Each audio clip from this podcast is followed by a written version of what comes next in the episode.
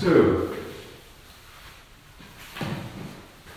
I was struck by the reading, I think it was yesterday at midday prayer by Angelus, Angelus Silesius, where he says, I do not believe in death. I do not believe in death.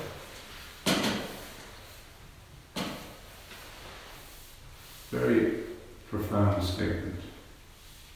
I do not believe in death. If you don't believe in death, it's either you're in, in um, evasion of it,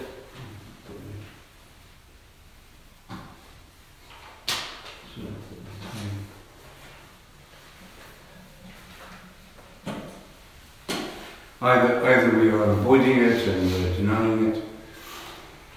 St. Benedict says, of course, you should keep death always before your eyes.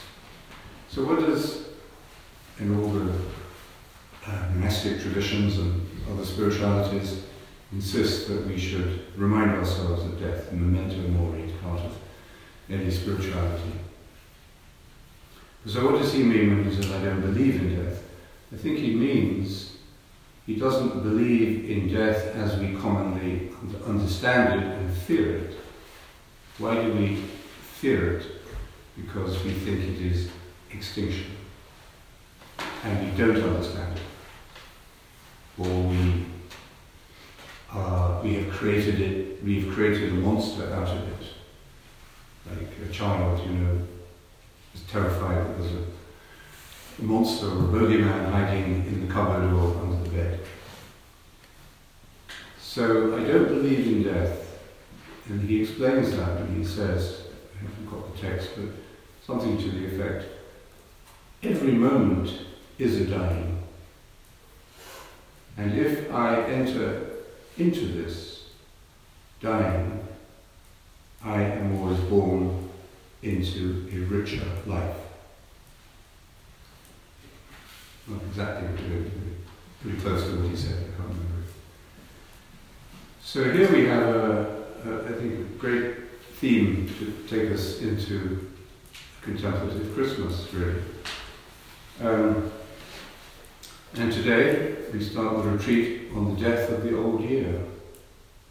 It's not on the 31st, according to the stars. Uh, this is the, sh- the shortest day of the year. I think it's at five o'clock tomorrow morning. Uh, and it's the longest night.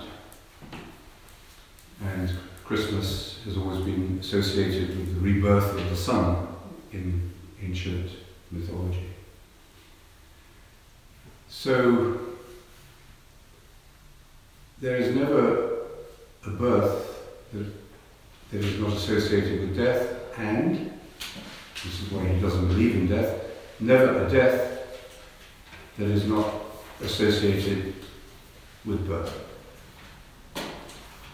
And if you've ever been in a place, which I hope you have, of utter despair and convinced that everything you'd hoped for, everything you planned for, everything that was good in your life had been just demolished, evaporated, destroyed, evacuated.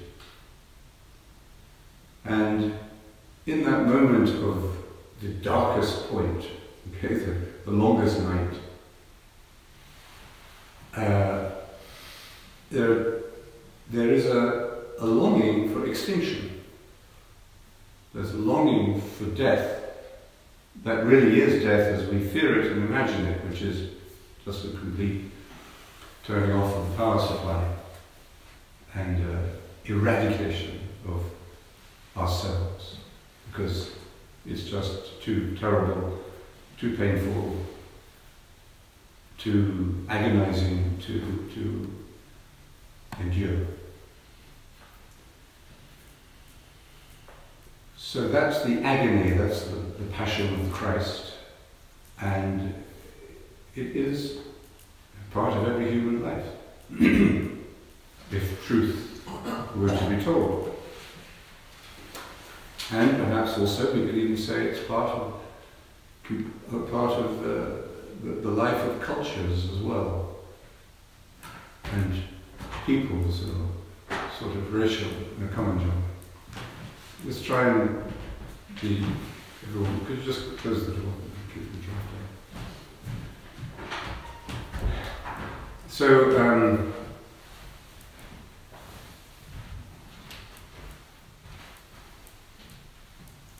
So we could even see this uh, happening. I think we can see a kind of a death wish in our, our culture in some ways at the moment. So there's a there's this experience, inevitably, the desire to just get it over with and pull the plug and end it all. That's to one degree or another part of the human condition. And but, and sometimes that does overwhelm us, overwhelm individuals. It's part of mystery. And yet, uh, we can also see in that longest night something else, a light, that you almost wish wasn't there. Because if you've got this, like it's uh, like in that film Clockwise, where um, John Cleese is, is a dark comedy that. It's about this uh, a very, very compulsive, controlled headmaster of a school in England, and he's going off to a big conference, and he's, he's everything in his life is organised, but to the second. Do you remember that film? It's very funny. You should watch it every every moment is organised, he's in control of everything, he's running the school like a factory. And he goes down to the train to get on the train, and uh, he gets on the wrong train. he's put on the wrong train. And then, like in the Greek tragedy, everything begins to fall apart. his speech on the train. he he. So he does, it, everything goes wrong. So by the, and then at one point, you know, then the police are chasing him because he met one of his girl students who was playing truant, and she had a car, so he made her take him by car. But then somebody saw him getting in the car, and the police thought he was abducting this girl. So everything began to fall apart. And then he, at the end, he's driving over this muddy field, uh, still trying to get there. And then this car gets stopped, and uh, he gets out of the car and trudges through the, uh, the field until he gets to, he finds himself outside the walls of a monastery. And there are all these sort of Hollywood type monks with their hoods up, digging uh, in the garden. So they take him in, and uh, they're sort of quite nice to him, they're all a bit weird. And uh, then he says, and they give him a hot bath, so he's lying in the bath. And he, he gives up. He just says, nothing more I can do, I despair. And uh, he's lying in the bath, and then he hears the sound of a car starting. And he, begins, he, he begins to think, hmm. Uh, and then he says to himself as he lies in the bath, it isn't the despair that hurts it's the hope. so there is this hope. Like it or not, it's there. It's, it's built into us. It's the spirit. It's our nature. It's the Atman. It's the, it's the true self. And um, even in that longest night, and maybe in some ways, especially in that longest night, uh, it becomes um, perceptible and you can see it and feel it. And then if you trust that, if you just, you don't even have to trust it, you just have to stay with it you can't trust anything except the feeling of total failure and total collapse. So it's not about making an effort of the will to trust it so much as just hanging in there until this light of the self, light of Christ, uh, begins to bring about the birth out of the death that you've just been through. So death and birth are inseparable poles of the cycle of life. If you want to be alive, and Benedict says, uh, if you want to come into this community, this community, if you want to come in, follow this way of life, do you really want to? Do you really seek God? Are you serious about this? And if you do, the, uh, the, the, the key question is do you want to be alive? Do you want life? Or do you want half life? Do you want to be sort of in this uh, indeterminate uh, space? Half alive, half dead. Still crawling out of, of the what can become a comfortable sort of despair. And that's, although sometimes this isn't a matter of choice, but that's what depression is. It's not that you're, you're not saying you feel guilty because you get depressed, but that is in a way what depression is. It's getting stuck in this birth, death cycle and getting stuck uh, before the birth happens and, and stopping the birth. It's like a long delay. So that's, that's the question, really. Are we on the side of life, but not just half life, but the full life that Jesus identifies himself with?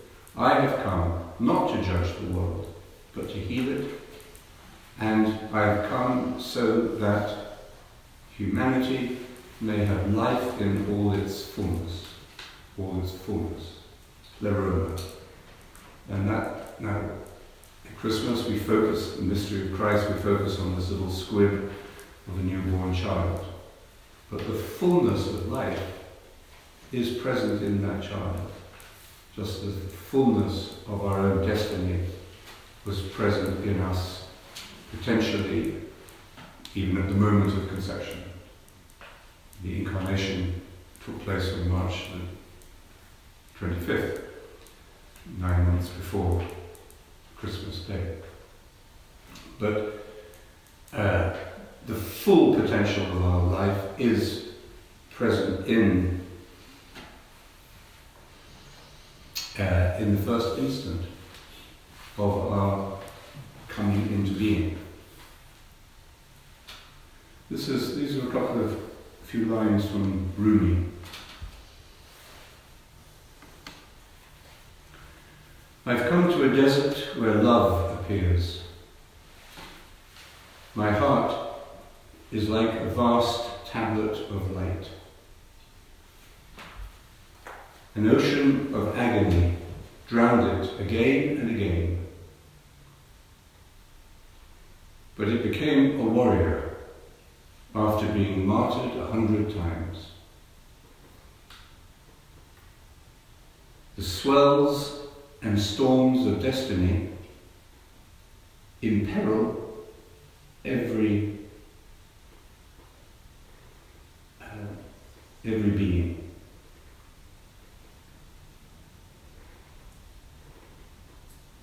Sorry. The swells and storms of destiny imperil every ship. But in this sea of peace, all find safety at last. So there's a typical Rumi description of this dying and rising, martyred a hundred times in this ocean of agony. But through that, as the letter of James uh, describes it, you get toughened up. You, your character gets formed. You become a mature, more or less psychologically integrated person. So you become a warrior after you've been martyred a hundred times. And just as a ship has to deal with storms and, uh, and rough seas, uh, nevertheless, it comes into the sea of peace where everyone finds safety at last. There's another poem, um, famous poem that he wrote, which also describes this in another way, very, Christian language in a way. The grapes of my body can only become wine after the winemaker tramples me. I surrender my spirit like grapes to his trampling, so my inmost heart can blaze and dance for joy.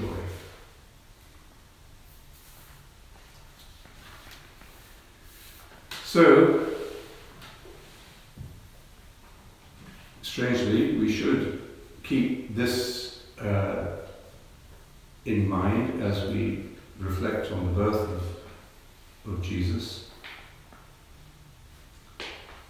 And because the, the baby was born in Bethlehem is going to die on the cross in Jerusalem and go through a lot of suffering. So birth brings death. Death, if you hang in there, will inevitably bring you to life. Richer life. And so birth comes through death. You know, even even the, physical uh, the physical conception that was often done in test tubes, but the, the, the meeting of the egg and the sperm uh, happens naturally in a sexual union.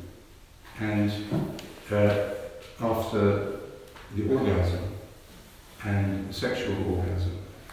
And that's has, was often called the little death, the orgasm of the little death, because in the orgasm you, you know, you uh, die little.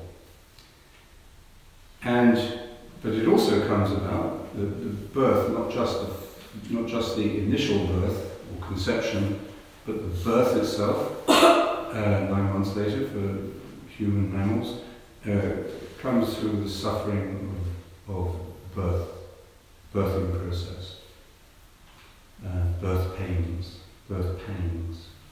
Some births are easier than others, but there's always a risk to the mother in every birth. So birth also follows a long period of formation. The gestation, you know, this miracle of the embryo forming in the womb. And, uh, you know, speak to couples who have just been to have, you know, when the mother's just been checked and they've done an ultrasound where you see this little squib sucking its thumb in, in the womb. Mm. And the, the, wonder of this, but also the fragility of it too. You know, the great power of force of nature, cosmic, this cosmic event that's happening in this one person, and yet uh, the delicacy tenderness and the, and the fragility of the fear, you know. And when you see parents with a newborn child, um, you see this fantastic joy and feeling of satisfaction and fulfillment, and nothing else matters. But at the same time, it's the beginning of a life, a lifetime of fear and anxiety for this, this child. So birth follows a long period of formation, and you can't, it can't be achieved. It can't be achieved unless you submit to that formation process. There's no way yet of speeding up the time, of nine months in the womb. The scriptures, especially St. Paul, often uses this image of birth and formation to describe our life in Christ and the meaning of Christ in human history. And St. Paul describes it in the letter to the Galatians in this way.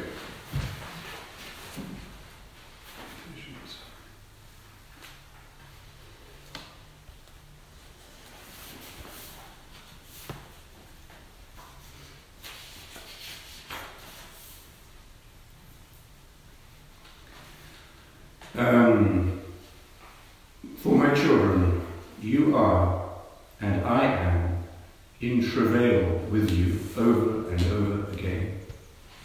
So I'm in these pangs of birth. We are in it together. I'm, uh, you're, you're going through this and I'm going through it with you. It's Christian life. And what, you, what is it you're part of? We are, we are part of this formation of Christ in us. In this translation, he says, My children, you are and I am in travail with you over and over again until you take the shape of Christ, until Christ is formed in you. I wish I could be with you now. Then I could modify my tone as it is, I am at my wit's end about you. So it's typical of St. Paul. So he has this, this profound insight into the, into the mystical formation of Christ in individual and in the community.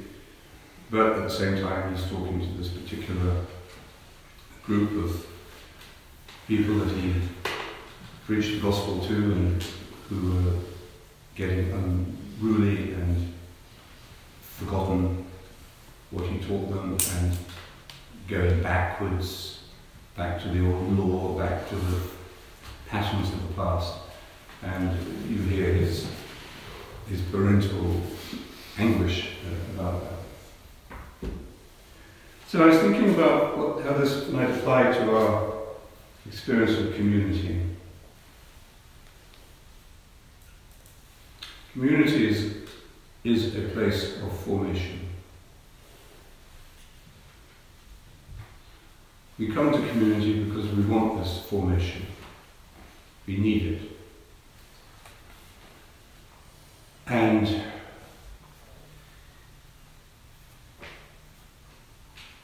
it's a free choice. And you're free to stay or you're free to go.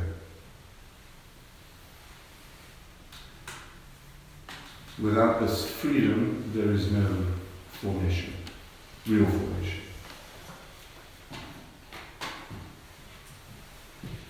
So there are four elements I thought we could we could think about. One is about the community in which this formation happens. One is a common teaching. That there is a particular teaching, particular uh, vision, or particular, particular practice as well, a particular character to every true spiritual community. Now, if that becomes obsessive and, and exclusive, then you've got a cult.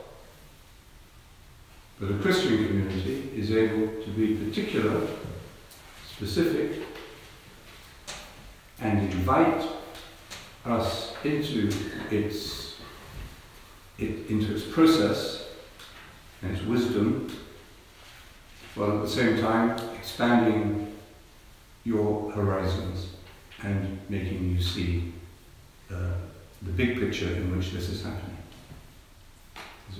Paradox, there's a tension there. But to be in formation in a community involves a connection and a commitment, in a sense, to that common teaching. And it's not only conceptual, it's lived. And so the community shares that teaching in its way of living and in its meetings, its self self-investigation as it, as it meets and talks, as we've been doing recently, and uh, reflecting on this together. And are we living this teaching? How should we live it? You know, in these circumstances, these things have happened now. How are we best going to do this? So there's an obedience. It's also an obedience to each other. As, of course, St. Benedict uh, constantly says. So there's a common teaching, and we are obedient to that. We listen deeply to it, and we, and we engage it. The second element will be a common life. And we've been talking quite a bit about rhythm of life and routines. We have our timetable. You know, uh, those of you who have just arrived will probably say what a lovely timetable it is. If you're here for two months, you'll be you'll be saying, well, you know, maybe we should have midday prayer at 12, 18, 12, 15. So, uh, and that can be changed, of course. These are not divinely, uh, divine revelations. But on the other hand, there has to be uh, there's no rhythm and there's no routine which is necessary for common life unless everybody buys into it and everybody comes and they come on time. Observance. Again, free. Free. So, the rhythm and the routine as it is observed in our daily life. Getting up in the morning if you can. Can't? Then you, know, you, you, can't, and people accept that. Or if you fall, if you oversleep, okay, you oversleep. Nevertheless, there is this community formation works in you, and the purpose of community formation is the formation of Christ in you, ultimately because we are, in this aspect, observing the common life. Then there's a common interiority as well. Within that community, there are different you know, aspects, different circles of community, as we were calling it the other day.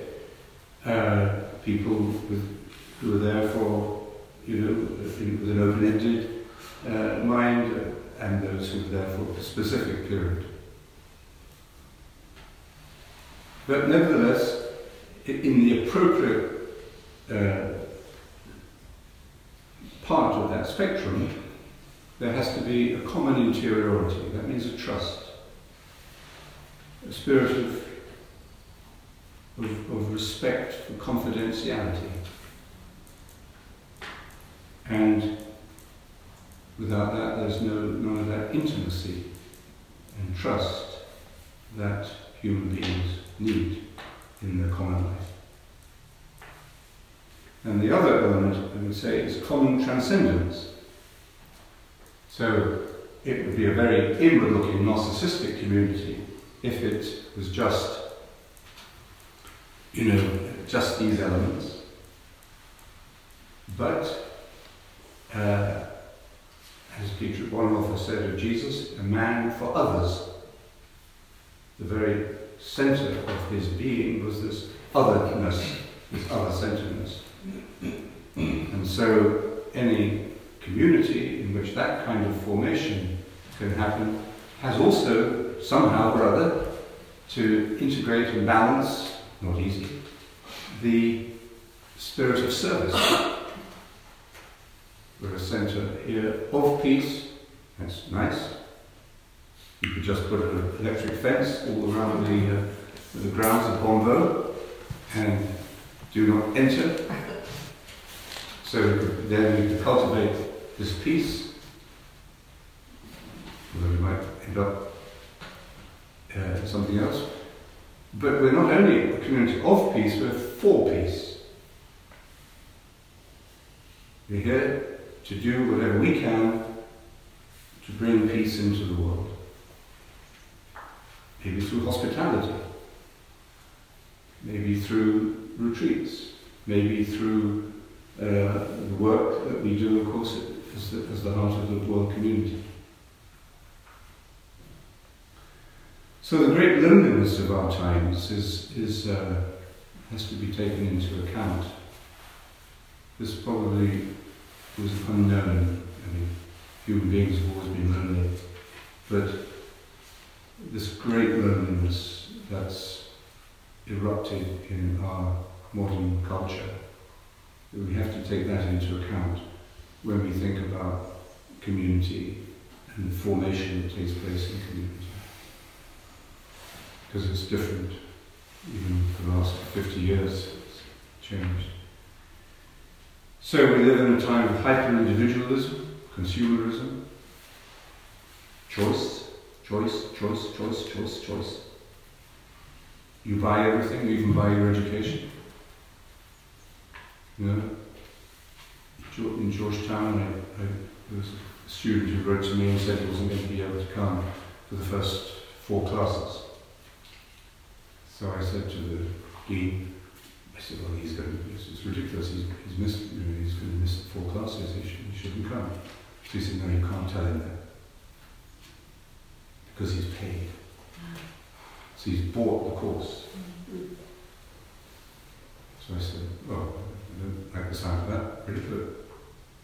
Okay? He said, well, what you can say is, you think it will be highly unlikely you'll get a good grade. and then he'll pull out, which is what he did.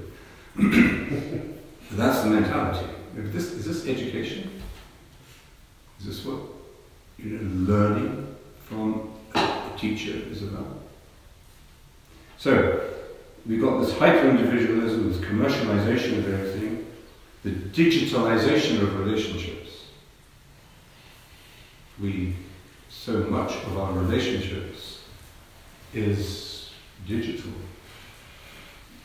great, you know, we can know what Catherine is doing, when she, time she's going to get back, and we can say we're with you as you go through this operation and so on, but, you know, so much, so much of the emotional inner life of our relationships is now mediated through uh, through Facebook or through um, screens. What? Screens.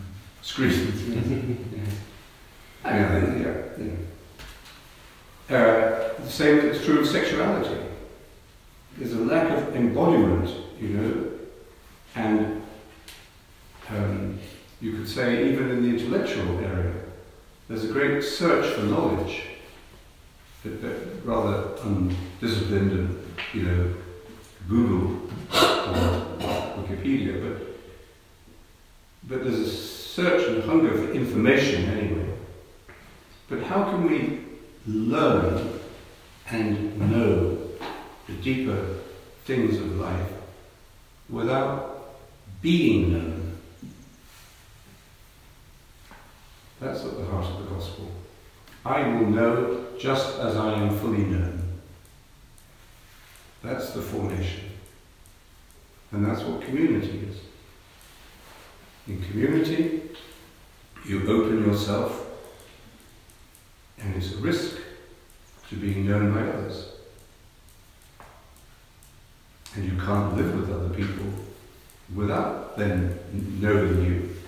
So you, so you either half let them know you, or you, you, you live in this sort of semi, semi sort of uh, closeness, or you say, well, okay, they, they'll know me. They'll know they'll know my uh, faults, they'll know my compulsive compulsions, and they may know some of my, my secrets. So, but there is no knowledge that is worth talking about without surrendering yourself in some way to being known. And that's the formation of Christ in us. So there's an attraction to this and also a, a resistance to it. We're attracted to it because we know deep down in that place where the light shines that um, this is life in its fullness. This is what we've got to do. This is how we have to be formed, and in our being formed, psychologically, emotionally, healing of our problems, healing of our past uh, experiences, and coming into the light, that in that process there is this combination of knowing because we are known. And that's what we do in meditation. We're not just trying to know God in meditation as if we're sort of seeking enlightenment some, you know, uh, Satori experience. You know, and then you get somebody to give you a certificate to say you've had this, this, this enlightenment experience. I don't think that's what it's about in any tradition, any true tradition. That the knowing of God cannot be separated from allowing God to know us. If we go into meditation thinking we're seeking God, we're, we're, we may be making progress, but very slowly. And we may even be going in reverse and thinking that we're really great mystics or great meditators and great contemplators and great teachers. But if we go into that time of meditation, allowing ourselves to be known by that light that shines in the dark, then the, the, the true knowledge, true gnosis, true knowledge uh, comes. Be still and know that I am God. So there is an attraction to this formation process in community, um, but there is also a resistance, and therefore you have to push. You know, and then being at a birth, at least not a human birth, but you know, in films you see them say, push, push. Tell the mother, push, get the damn thing out, push. So in a way that you've got to have that, uh, you've got to be prepared to overcome that resistance. And there has to be this commitment to the birthing process, to the formation process. You have to push it out. And that's the discipline. Um, that's the discipline. I think that's what Benedict means by discipline. It's not restraint. It's not. It's not. Uh, it's not um, suppression or repression. It's. Uh, it's if you are doing the discipline in a free way, in a healthy way, and in a mature way, and supported by others, then that discipline is not passive. It's, it's an active engagement, pushing out of the new life uh, and the new birth. And it's also a faithful commitment to the process. You know, faith is going through all the stages, every stage. No relationship, no marriage, no, no can, nothing in our life can achieve its destiny or can become fully formed unless we are committed to the formation process through its ups and downs, through its dark times, through its, its uh, poor times as well. So, just listen to a little bit of Rumi and we share for a few minutes.